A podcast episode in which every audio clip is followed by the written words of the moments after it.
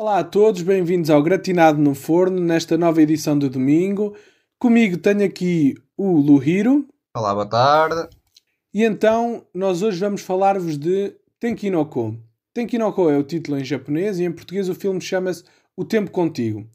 É um filme de romance sobrenatural dirigido por Makoto Shinkai e saiu em 2019, o famoso ano pré-pandemia.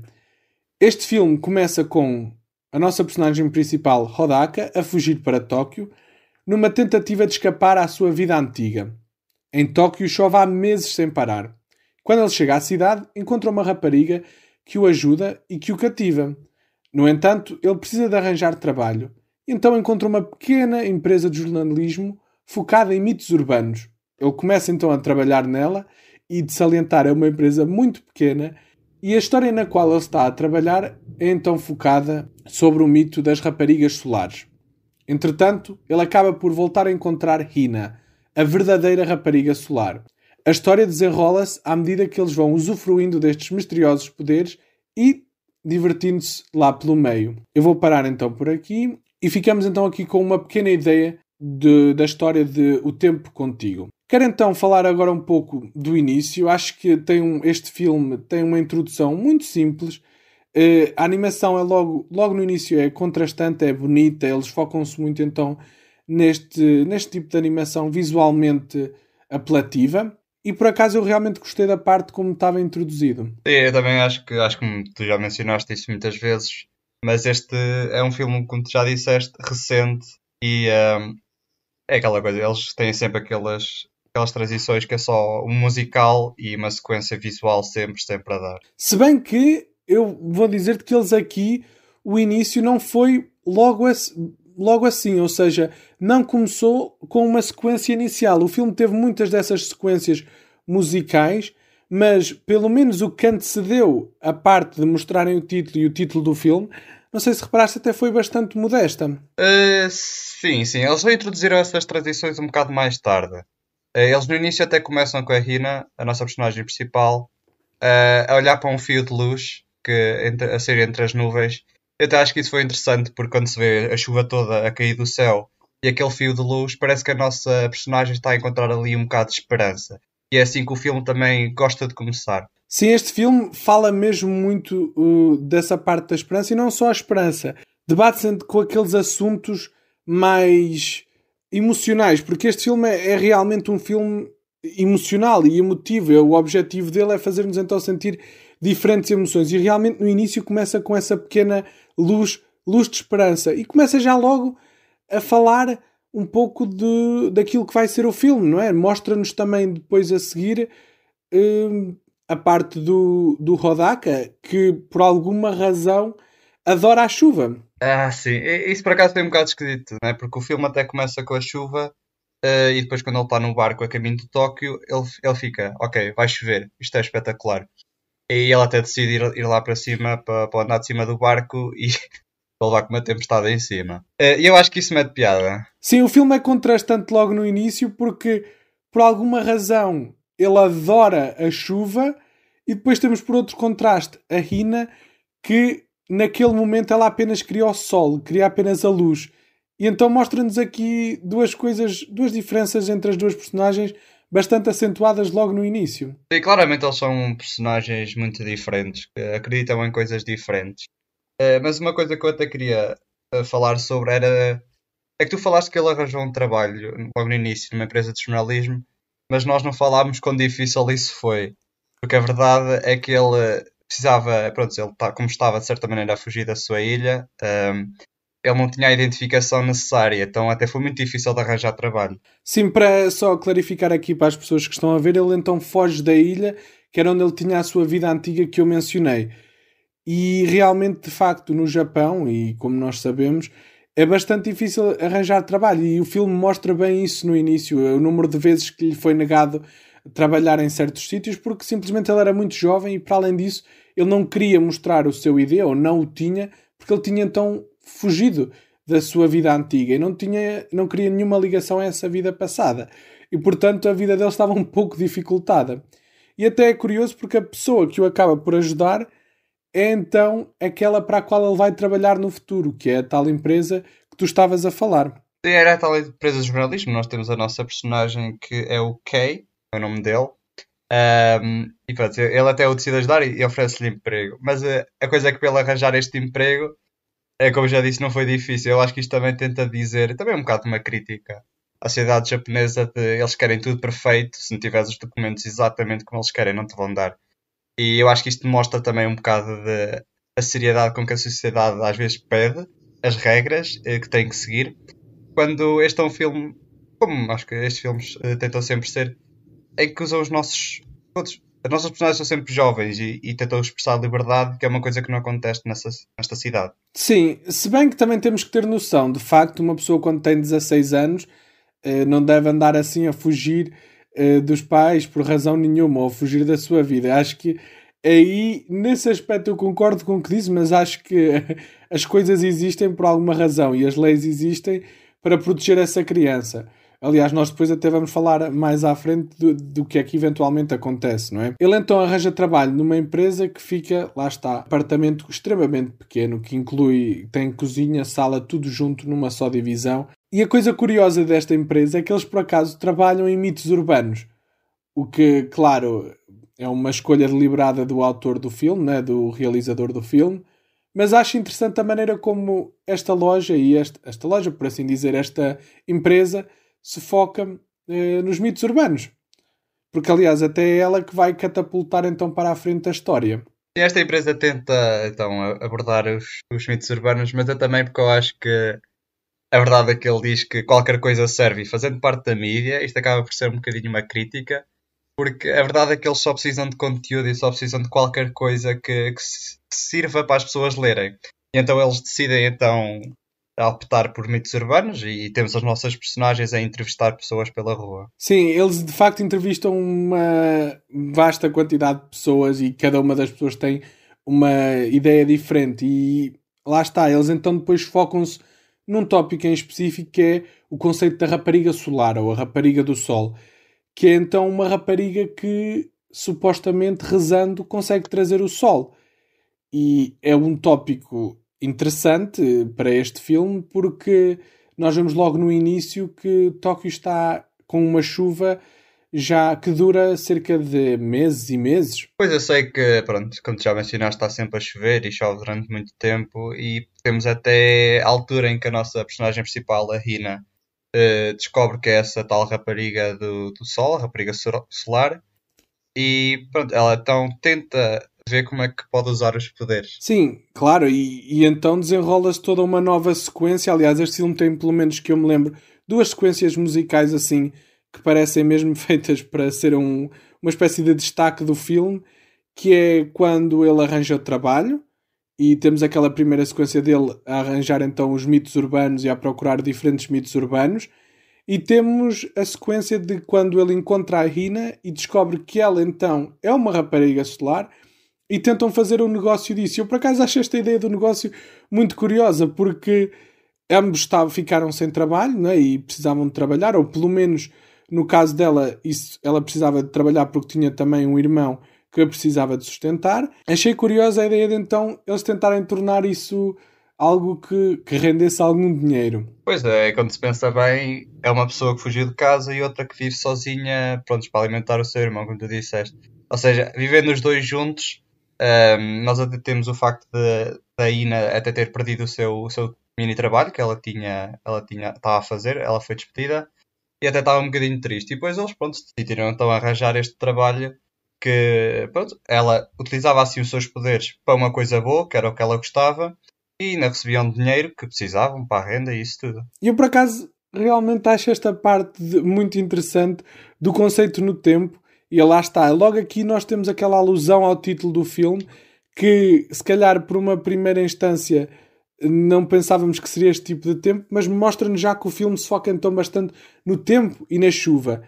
E o facto de mudar com o tempo, acho que é um conceito diferente e muito interessante que este filme aborda de uma maneira, pronto, enquadrada aqui então num, num certo romance, não é? Num, num certo romance com a sua pitada então de sobrenatural, que é esta parte de controlar o tempo. Esta parte de controlar o tempo eu acho que vai um bocado para o que, uma, o que é que uma pessoa pensa às vezes do tempo que estamos a ver, porque a verdade é que quando está a chover uma pessoa pode ficar hum, meio que depressiva porque pronto, só chove e chove, não dá vontade de fazer nada.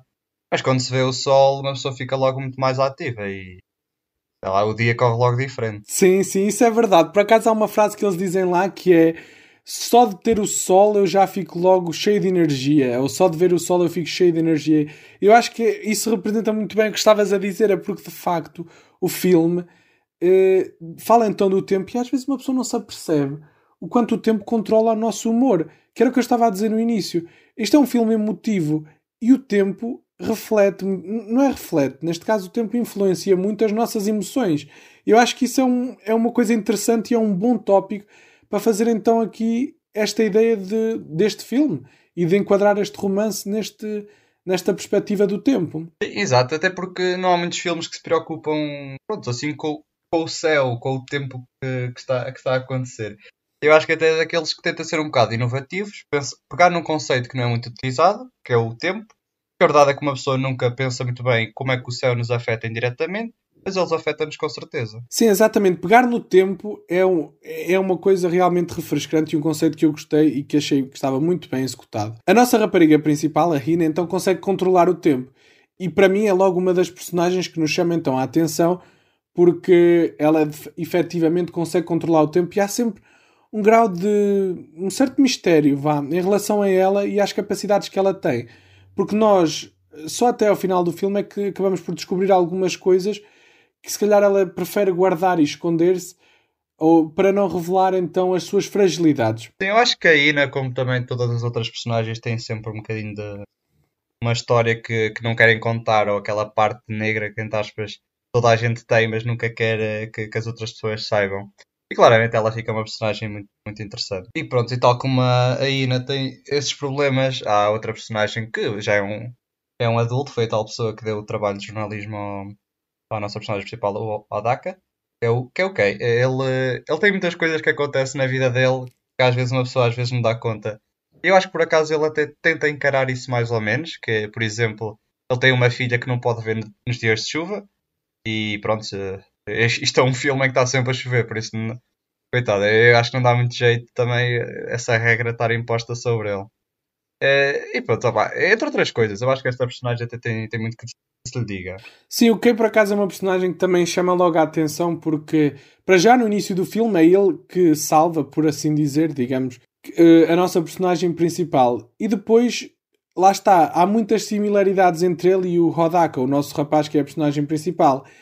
E o que acaba por acontecer é que nós vemos então que ele realmente é um adulto e está a tentar arranjar a sua vida e tentar fazer o melhor de maneira a poder ver a sua filha, que por alguma razão não pode então ser vista nos dias de chuva. Neste caso aqui a razão é a avó dela que não o deixa um, vê-la e também por causa das próprias alergias dela. Ou seja, dá-nos logo aqui o filme, dá-nos então esta importância logo ao tempo e à chuva mais uma vez e a, e a mostrar então a chuva é má a chuva é, é algo que, que, causa dor. Pois, como estamos aqui a ver, é, é, verdade é que a chuva impede as ações de muita gente. Tal até como no início uh, havia uma pequena feira que eles queriam organizar e pediram à Ina para trazer o sol para, pronto, para a chuva não aparecer e assim tinham mais, mais, mais pessoas. Outra coisa que esta personagem também eu acho que é interessante é que como ela deu este trabalho, ok, ele também tenta ser um bocadinho mais livre e não se preocupar um bocado com com as tais regras uh, pronto, que tem que seguir ao livro, tem mesmo que seguir ponto a ponto sem, sem escapar a alguma coisa.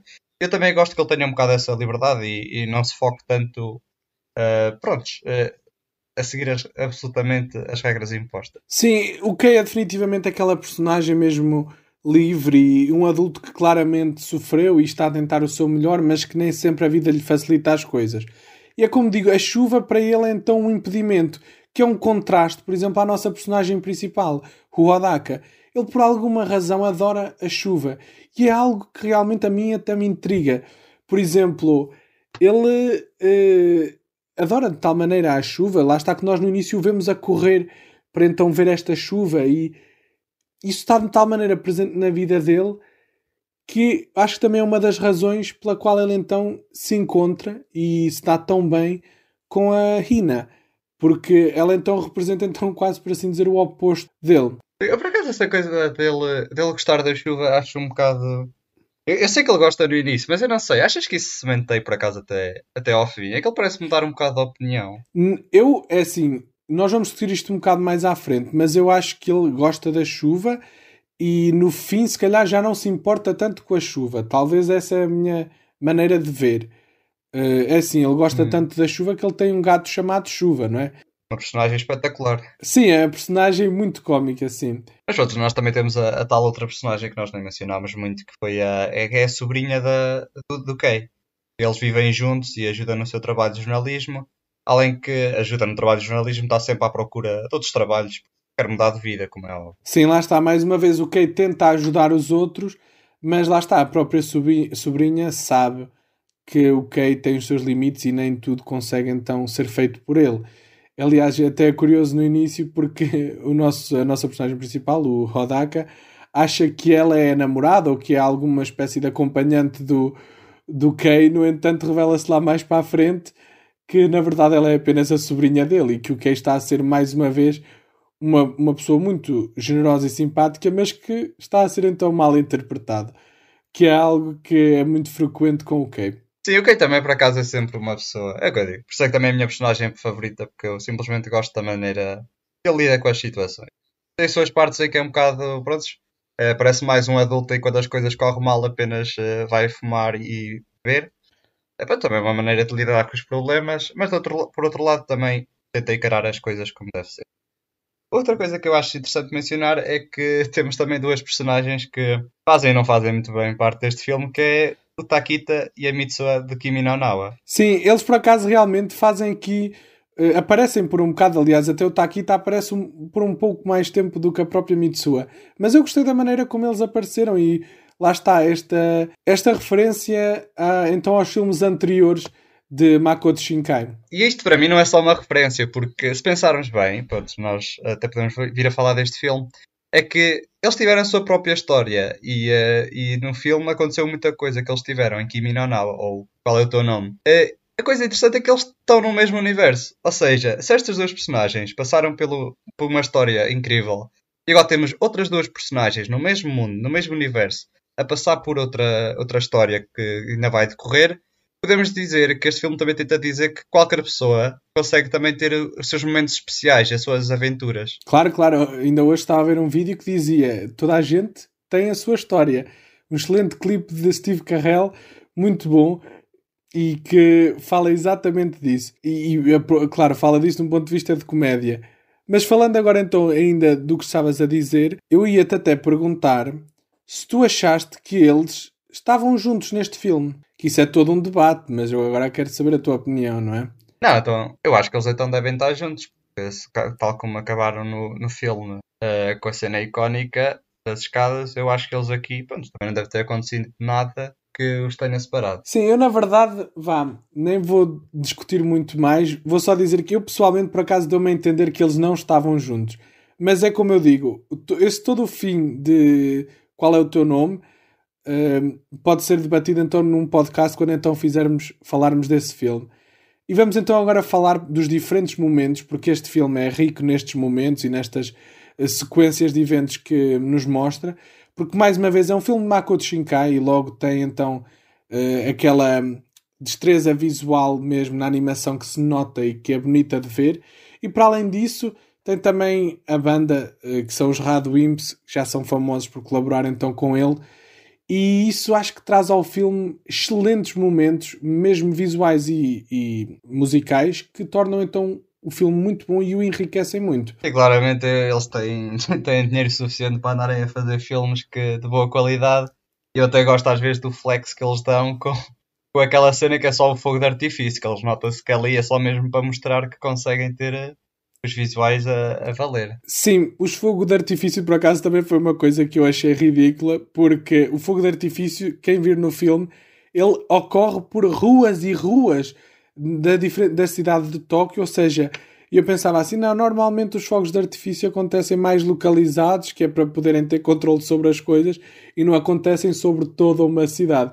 Mas sim, lá está, acho que era mais uma vez Makoto Shinkai a mostrar a sua uh, capacidade visual. Pois, exato. Uh, mas eu tive agora também dizer um momento que eu bastante gostei mais, foi mais quando eles começam a, desenvolver o enredo da história, porque eu até, por admiração, até, até gostei um bocadinho da história deste filme, não foi mais uh, até um momento específico, foi só mesmo a própria história, o próprio conto da história foi interessante. E isto é quando eles têm, têm uma conversazita com uma pessoa já de idade a explicar que as raparigas do tempo, ou as, as raparigas solares já existem há muito tempo e que antigamente todas as, todas as aldeias, todas as cidades tinham, tinham uma destas raparigas. E a verdade é que quando a pessoa pensa bem, é que às tantas é verdade. É que nem toda a gente se preocupa tanto com o tempo como às tantas antigamente. Eu acho que isto também é um bocadinho dar a entender que o tempo é importante e por isso é que até este, acho que este filme foi feito. Sim, claro. É, por acaso, esse momento em particular também foi um momento que me chamou a atenção porque traz-nos lá está mais à memória eventos recentes e depois compara-os com o passado em que não havia registros e então uma pessoa sabe que antigamente existiam muito mais mitos e muito, muitas mais lendas. Uh, talvez, lá está, por causa deste desconhecimento uh, das coisas e então eu gosto da maneira como então o nosso ancião nos enquadra então a parte do tempo com as histórias e a mitologia antiga e a rapariga solar surge então de X em X anos. Gostei muito dessa parte como ela estava feita. Mas ao mesmo tempo, então lá está, ele leva-nos para este novo assim universo mais misterioso e, e, então o nosso filme mostra então a sua parte mais sobrenatural e claro mais uh, mágica por assim dizer uh, que, que tem que é a parte da ligação com o tempo Sim, claramente a nossa rapariga solar a Rina eh, tem uma ligação com o céu e até temos uma parte em que ela está um bocado está com frio e começa a nevar em vez de estar a chover, a chover por exemplo. Mas eu acho que é, é, é, isso mesmo que o filme também tenta abordar, esta tal ligação com, com o céu e que também existe um mundo acima de, da Terra e são estas duas identidades que uma pessoa tem que estar a observar. Sim, por acaso outro, mais outro momento que tu falaste aí é que é o da neve, quando começa a nevar e porque a Ina se sente triste, ela sente-se sozinha, mas ao mesmo tempo, pronto, desolada, vá, e então isso reflete-se no tempo. E nós ficamos logo ali já a ver então que a Ina tem alguma ligação com o tempo. Quer dizer, ela é óbvio que já tem uma ligação com o tempo porque ela consegue fazer sol, mas o facto de de repente fazer neve é algo que se calhar nós ainda não estávamos à espera e que nos mostra então que a Ina definitivamente é então uma, uma pessoa que está ligada com o tempo. Aliás, até mais uma vez, acho que é esse ancião que menciona que o coração está ligado ao tempo e o coração dela, as emoções, como eu já tinha referido, estão ligadas ao tempo. E nós vemos isso pelo filme afora, mas é nestes momentos aqui que nós estamos a falar e que o Luhiro falou, que temos aquela confirmação que ela e o tempo estão muito interligados. E ela, quase de certa maneira, controla o tempo não só para fazer sol, mas também para fazer neve e outras emoções que ela tenha. E basicamente, então, até podemos concluir que a emoção que ela tem, esta rapariga solar ao estar conectada com, com o céu, uh, pronto, vai sempre refletir. Um pequena parte que eu também só gostava de dizer é que, como eu mencionei, que as pessoas não se preocupam tanto com o céu, é interessante porque passa por um pequeno tempo. Eu acho que isto é, esta é coisa esquisita, até porque é um, é um tempo mesmo pequenino, é a altura de uma pessoa, e uh, eu acho que é interessante, outra vez para significar que, como há tanta pouca gente que se preocupa com isto, até o tempo é pequenino por isso mesmo. Exatamente. Uh, aliás, essa pequena passagenzinha pelo, pelo templo, esse pequeno templo que existe então, que tu estás a falar que existe naquele telhado, é também talvez uma das coisas que a mim mais me marcou neste filme, porque eu acho que este filme é muito bom, mais uma vez, como eu já disse, a criar emoção, a criar uh, aquela sensação de pressa, criar uma sensação de tristeza, sensação de alegria. É um filme que fala de emoções. E um dos meus momentos mesmo favoritos, e acho que é um dos momentos que, a meu ver, está muito bem conseguido, é uma das partes, não diria finais, mas já uh, quase a fugir para os finais, que é antes do clímax, que a meu ver é o clímax, que é quando ele começa a fugir para encontrar uh, uh, a Ina. E a verdade é que eu acho, acho que o facto de ele estar a correr e o facto de ele estar então a, a, a fugir, de, neste caso da polícia, pronto. Hum, claro que agora vou entrar um pouco mais em spoilers, mas pronto, ele estava então a fugir da polícia e nós aqui temos também uma espécie de redenção para, para várias personagens. Claro que mais uma vez temos que encarar que isto é um filme uh, de romance e há certas coisas que vão acontecer e têm que acontecer para o filme fazer sentido, não é? Mas há então um ponto em que a nossa personagem principal está a correr para ir ter então a esse, a esse, hum, a esse templozinho que está no telhado. E eu acho que essa, toda essa sequência está super bem feita. Porque este é um filme que é uma verdadeira montanha russa de, de sentimentos. Porque, ora, começa triste e depois vem o sol e ficamos alegres. Ora, depois volta outra vez a chuva e nós ficamos tristes. Porque de repente as nossas personagens estão tristes e a chuva reforça, a, a chuva reforça esse uh, sentimento. E de repente temos essa parte da perseguição, neste caso da, da fuga em que ele está a correr pelas linhas de comboio e de repente temos aquela música suave dos Radwimps de fundo que complementa super bem aquele momento e então nós sentimos aqui a pressão a acumular-se, a acumular-se, o que é que vai acontecer? Será que a polícia vai apanhar? E ele foge a qualquer instante e de repente aparece a, eh, a sobrinha do Kay que o ajuda e nós começamos assim a sentir aquela acumular de pressão e depois ele chega ao prédio e nós dizemos, bem, agora está tudo bem mas de repente está lá o Kay e o Kay quer que ele volte para a polícia, quer, lá está, como um adulto, arranjar tudo e fazer com que tudo fique bem, porque ele quer voltar a ver a filha e ele sabe que se ele for preso eh, ele não vai poder voltar a ver a filha, então tenta convencer aqui a nossa personagem principal para voltar. E nós então voltamos outra vez a relembrar toda aquela parte. Ele esteve a fugir e agora temos então mais pressão ainda. E é quando então ele se apercebe que está cercado pela polícia e nós ficamos completamente destroçados porque apercebemos que a personagem vai ficar ali, vai voltar a ser presa e nunca vai conseguir chegar ao templo. E então ele encontra a arma que tinha lá e quando aponta a, a, a arma ao Kay e começa então depois outra vez a música, acho que eles fazem isso de uma maneira simplesmente fenomenal. A pressão que eles constroem até chegar ali até levar a esse ponto, ele apontar a arma e depois de repente começa uma música suave outra vez dos Radwimps uh, e a própria música fala da, da esperança, do desespero de será que há, a música até se chama um, será que há alguma coisa que o amor conseguir? Exatamente, é esse mesmo o título da música e é incrível porque tu chegas a esse ponto e sendo um filme de romance essa música depois começa a, a tocar e acho que faz mais sentido que nunca, mais uma vez, o título da música. Será que ainda há mais alguma coisa que o amor consiga fazer? E neste caso é ele conseguir encontrar a Rina. E eu acho que isso aí está mesmo muito bem feito. Sim, claramente esse climax já está muito bem feito, mas uma coisa que temos que dizer é que essa tal parte em que ele está a apontar a arma, e por isso é que eu também falei tanto da cena das regras e da liberdade no início, é porque ele está sempre a gritar: O que é que eu fiz de mal? Porquê é que eu não posso estar a fazer isto? Eu só quero encontrá-la, eu só quero ir ali. Porque a verdade é que, quando se pensa bem, ele não fez nada mal, ele apenas está a fazer que ele acha que é bom. É isso, ele não tem influência nas outras vidas. Ele não está a magoar ninguém. Ele apenas está a fazer o bem. Ele está a trazer o sol de volta. Mas outra coisa também sobre este filme é que. Opa, também desculpa-me fazer esta introdução, que eu, que eu sei que falaste do climax e já está muito bem feito, mas a verdade é que também existem algumas partes que aqui que também não fazem muito sentido, por exemplo, tal coisa de quando chegas ao prédio, porque é que o Kay está lá. Não há muitas, não há nenhuma explicação porque é que o Kay está lá, é até porque aparece o irmão da Ina que também está lá, isso também não faz muito sentido. Sim, eu tenho que concordar aqui contigo com a parte de, do irmão da Ina.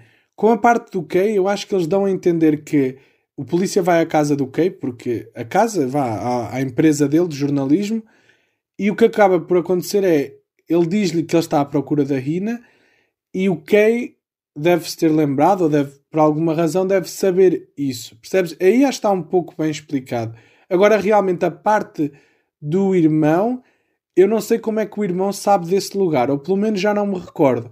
E porque é que ele foi lá. A única coisa que eu posso pensar é que, mas mesmo assim, lá está, não faz muito sentido. É que ele de alguma maneira organizou isto com o Kay. Um, porque nós, momentos atrás, nós vemos que quando ele está a fugir para esse, para esse prédio, ele aproveita a boleia da sobrinha e a sobrinha nem sabe muito bem para onde é que o vai levar. Por isso eu duvido muito que o resto das personagens conheçam também esse sítio.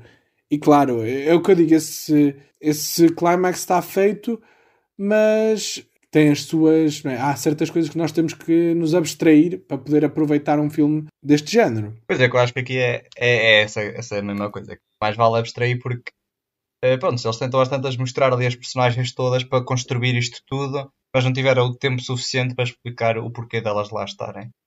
Eh, outra coisa que também acontece nesse climax pronto, é que o Kay aí também decide ajudá-lo no momento final, como tu disseste.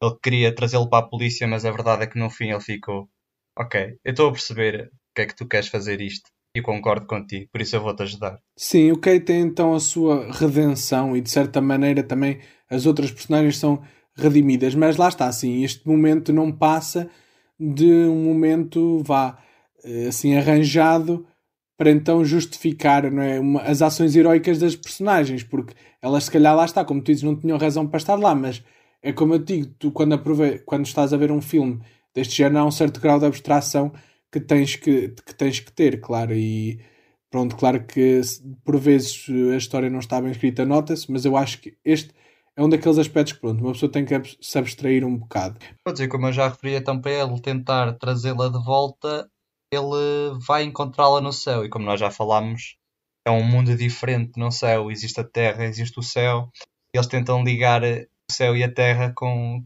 com a rapariga solar. Por acaso, nunca tinha pensado nisso dessa maneira. Acho que nunca tinha pensado nessa parte do céu e da terra de estarem ligados. Mas a verdade é que efetivamente isso acontece. E ele então parte nessa pelo tal arco do templo e consegue encontrar a Rina lá no, no céu, nas nuvens. E como é falado então antes no filme, as nuvens têm todo um ecossistema de animais vivos porque é todo um outro mundo. E então ele lá encontra a Ina deitada no chão, quase que, por assim dizer, à espera dele. E ela está ali porque nós ainda não referimos até agora, porque nós guardamos então os momentos finais para serem mais debatidos aqui perto do final. Mas a verdade é que ela, ao usar os poderes de trazer o sol, ela estava lentamente a transformar-se em, em, água, ou, ou, neste caso o seu corpo passava a ser translúcido como água, e ela então, de certa maneira, estava a absorver, podemos entender assim, ou pelo menos eu entendi assim, a água que ela usava e então estava a ser uma espécie de sacrifício, que ela utiliza esta própria palavra, sacrifício pelo tempo. E por isso então ela acaba no, no, no filme, quando faz então os seus uh, eh, 16 anos, acaba então por desaparecer e ser sacrificada e ir então para todo aquele ecossistema, como se fala, lá no cimo das nuvens. E então, quando o Hodaka encontra a Rina, o que acaba por então acontecer é que eles juntam-se, ele quer definitivamente trazê-la para, para a Terra e então segue-se aquilo que eu acho que é o segundo clímax do filme, que é então quando eles estão os dois a chover, por assim dizer, a cair. Claro que eles não estão a chover, eles estão a cair do céu, mas acho curioso porque se todo o filme era sobre chuva e de repente eles então começam a cair do céu, é, estão a cair do céu como se fosse chuva, por assim dizer. Eu acho que aí está aí uns paralelismos muito bem feitos. Sim, isso acaba por ser um segundo climax, até porque eles aí fazem, ou pelo menos o. Até acaba por ser eles em conjunto, acabam por fazer a decisão de preferem que chova durante muito tempo do que propriamente que venha ao sol. Então, também essa, essa, esse pensamento extra de estar a fazer uma decisão que não vai mudar só eles, certo? O tempo vai mudar a vida de muitas pessoas, também acaba por, por, pronto, por se juntar aqui e uh, por isso é que também acaba por também trazer uma certa, uma certa emoção a, a vê-los a fazer isto. Sim, lá está, é um momento de grande importância, é um momento emblemático e ele até diz mesmo: Eu quero-te mais do que um céu azul. Ou seja, isso por acaso foi uma das frases que eu achei curioso. Claro, estamos a ver um romance entre, entre jovens adolescentes e então é claro que dá então a este tipo de, de coisas, mas é uma coisa realmente interessante porque ele ali mostra então uh, a parte de que ele já não quer saber mais do tempo. E isto, estou a dizer isto porque tu no início perguntaste-me se, se ele gostava da chuva.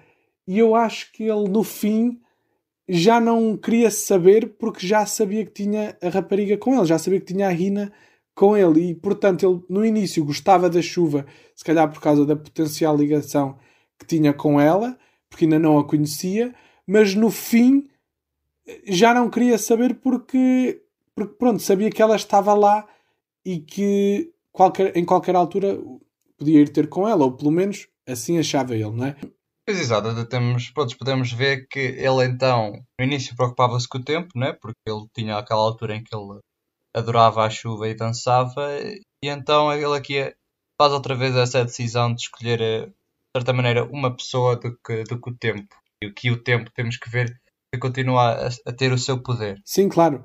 Como eu tinha dito, pronto, por às tantas fiquei com a, com a sensação que ele cada vez preocupava-se menos com, com o tempo, preocupava-se menos com a chuva porque ele às tantas até estava estava a ficar mais agarrado à, à Ina, se podemos dizer assim. Eh, preocupava-se menos com, com o céu e mais com as suas emoções. Exatamente. E como nós dissemos, elas estão interligadas, mas no fim ele foi capaz então de dividir essas emoções e dividi-las então do tempo. E passou então a sentir uma coisa diferente pelo tempo e outra coisa diferente pela Rina. Neste caso, deixou de gostar da chuva e passou a gostar dela. Por acaso é algo que realmente faz sentido. E nós basicamente debatemos a maior parte do filme, exceto mesmo aquela extensão final que acontece em que basicamente ele é então, na verdade, apanhado pela polícia e durante três anos, até acabar o liceu, ele é forçado então a voltar para a ilha, forçado a voltar para a sua vida antiga. E o que depois também ficamos a saber é que a chuva acaba por inundar Tóquio. Aliás, isto já é uma coisa super conhecida da, da anime, que é sempre que acontece alguma coisa, é Tóquio que sofre. Ou seja, o que eu quero dizer é sempre que sai uma anime nova, essa anime, alguma coisa acontece a Tóquio. Ou quer seja ela invadida por uh, extraterrestres, quer seja o Godzilla, quer seja o que quiser, e neste filme é a chuva. E efetivamente Tóquio fica inundado por, uh, por água graças à decisão que eles tomaram. Essa parte, para mim, pelo menos para mim, é um bocado cómica, porque eles simplesmente decidem dizer: Olha, vai chover durante 3 anos e é isso. E pronto, é, é aí. Provavelmente piada porque quando ele volta para Tóquio é claramente está quase tudo inundado, só os prédios altos é que, é que dão para ver. Mas eles também tentam cobrir um bocado dessa história com, com, com uma mulherzinha que eles uma vez ajudaram a trazer o sol, a explicar que, que é normal chover assim durante tempo, uh, porque a verdade é que Tóquio, de certa maneira, como ela explica, já foi assim e não há mal nenhum em estas pessoas tomarem estas decisões. Sim, ali no fim eu sinto que há um bocadinho uma alusão ao problema das alterações climáticas. Quando ela menciona, lá está, que toda aquela zona de Tóquio que está inundada, na verdade antes era parte de uma baía, ou na verdade antes estava debaixo d'água. Portanto, a natureza apenas reclamou aquilo que era dela. Ou seja, não fez nada de errado. E lá está, como tu dizes, ele, esta história ajuda um bocado a cobrir, se calhar, o erro eh, que eles fizeram em ter trazido a Ina de volta. E depois o Rodaka, a nossa personagem principal, tem então uma última interação com as personagens uh, que conheceu e nós vemos o que é que aconteceu passado três anos e, por exemplo, uma que eles mostram é com o Kay, que agora dá a sensação que é um jornalista muito mais bem sucedido. Neste caso temos também o gato, que, a qual o Odaka tinha chamado de chuva. Temos o gato já bem gordinho, sinal que já está a viver uma vida melhor. E tudo isso, então, depois é aquela parte do crescimento da nossa personagem principal eh, que nós vemos. E quando então a, o Kay o confronta, é, a dizer porque é que estás aqui, ele acaba por então ter a ser um bocado reticente e não querer revelar, mas depois eventualmente diz que vai é para conhecê-la. E então o Kay simplesmente diz-lhe: vai, uh, atira-te, uh, vai ter com ela, simplesmente. Essa parte, entre aspas, do, do encontro do Kay, um, ehm, sim, ele diz isso, mas eu até queria mencionar uma coisa que ele diz antes, que eu até acho que é importante. Que ele começa até a dizer: uh, quer dizer, vocês mudaram o mundo, vocês trouxeram a chuva. Isso não tem nada a ver, ninguém se preocupa com isso. Até, até, até dá a entender que esta mudança que eles escolheram para o mundo não teve nenhum impacto e que não tem nada pronto, claro que vai mudar a vida das pessoas, mas por alguma razão é interessante que eles não dão tanta importância a, a, esse, a esse, facto. Mas sim, ele depois então diz para, para ir ter com ela, porque a verdade é que foi por isso que ele voltou a Tóquio, certo? É o destino que estava, que estava a ligar e eles queriam se voltar a, conhecer. Sim, aí lá está, o Kay foi uma espécie de voz da razão mesmo para lhe dizer vai ter com ela. E lá está, o Kay é o adulto desta história, é o que o torna, a meu ver, uma personagem tão interessante. E ele diz-lhe então para ir ter com ela, e de facto no final do filme, então mesmo nas, nos momentos finais ele vai ter com ela e encontra. E é, lá está, a música toca e é o que eu digo, é um filme, é suposto ser um romance e de facto temos uma conclusão até de certa maneira bastante bastante alegre e bastante interessante para aquilo que costumam ser os filmes de Makoto Shinkai, ou seja, temos uma conclusão eu, eu veria desta forma uma conclusão fechada mesmo, um fim da história fechada em que eles se encontram e sabemos que pelo menos vão ficar juntos. Exato. Não é um fim muito agridoce, sabemos que eles ficam juntos e é sempre bom ver um filme em que consegue pôr um sorriso nas nossas caras. E portanto, nós agora já acabamos por falar de todos os aspectos importantes uh, do nosso filme e resta-nos sempre então aquela secção que eu gosto muito, que é a secção então de falarmos do título do filme. Ora, o título do filme chama-se Tenkinoko em japonês, que traduzido é Crianças do Tempo ou Criança do Tempo, e em português eles optaram pela tradução O Tempo Contigo. O que é que achas desta tradução que foi feita? Bem, se, se utilizarmos aquela simbologia que eu até falei muitas vezes da conexão do tempo com connosco, que são basicamente as nossas emoções, certo? Porque o céu afeta as nossas emoções indiretamente. Então podemos pensar que o tempo contigo será o tempo, ou seja, o tempo aqui uh, pode ser referido às nossas emoções, contigo, ou seja, o tempo em que nós passamos uh, a passar por esta aventura toda, estas nossas, estes nossos eventos que fizeram-nos crescer. Aliás, eu falo disto porque hum, eu nem sabia sequer, ou pelo menos não tinha noção quando vi o filme, que o filme em japonês queria dizer as crianças do tempo, ou a criança do tempo. E eu não sei se tu tens alguma ideia porquê de, de se chamar assim, ou se achas que é um título que também faz jus ao filme. É porque o filme, no enredo, eles tentam sempre explicar que existem estas crianças do tempo, ou esta, esta rapariga solar, elas sempre existiram. Por isso é que eu também acho que eles tentam desenvolver um bocado essa parte. Porque a verdade é que existe sempre uma rapariga do tempo, existe sempre alguém que controla as nossas emoções sem nós darmos contas. Até porque existem, como eu também já disse, aqueles dois mundos: existe o mundo do céu e o mundo da terra.